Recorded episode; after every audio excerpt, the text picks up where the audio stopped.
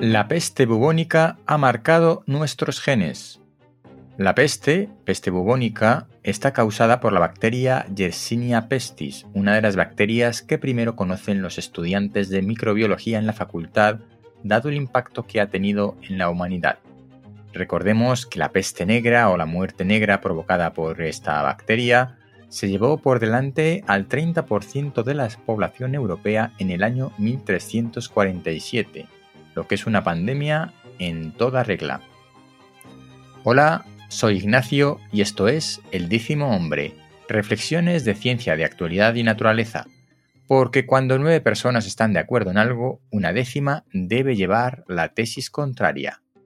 En el tema de hoy, la peste bubónica ha dejado huella en nuestros genes.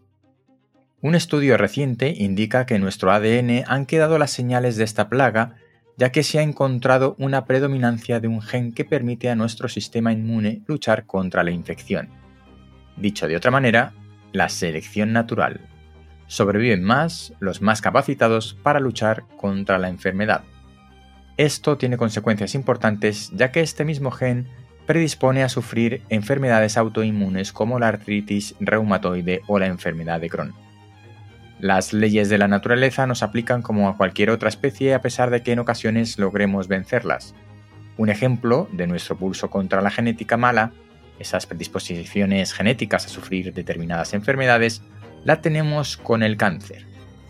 Cada vez se descubren más opciones para bloquear la expresión de determinados genes que provocan cáncer.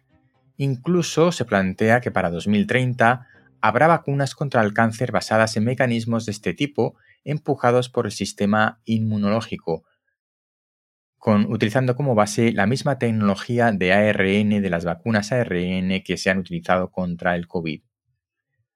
Luchamos contra la selección natural darwiniana, tema por cierto que no es la primera vez que trato en estos contenidos del décimo hombre.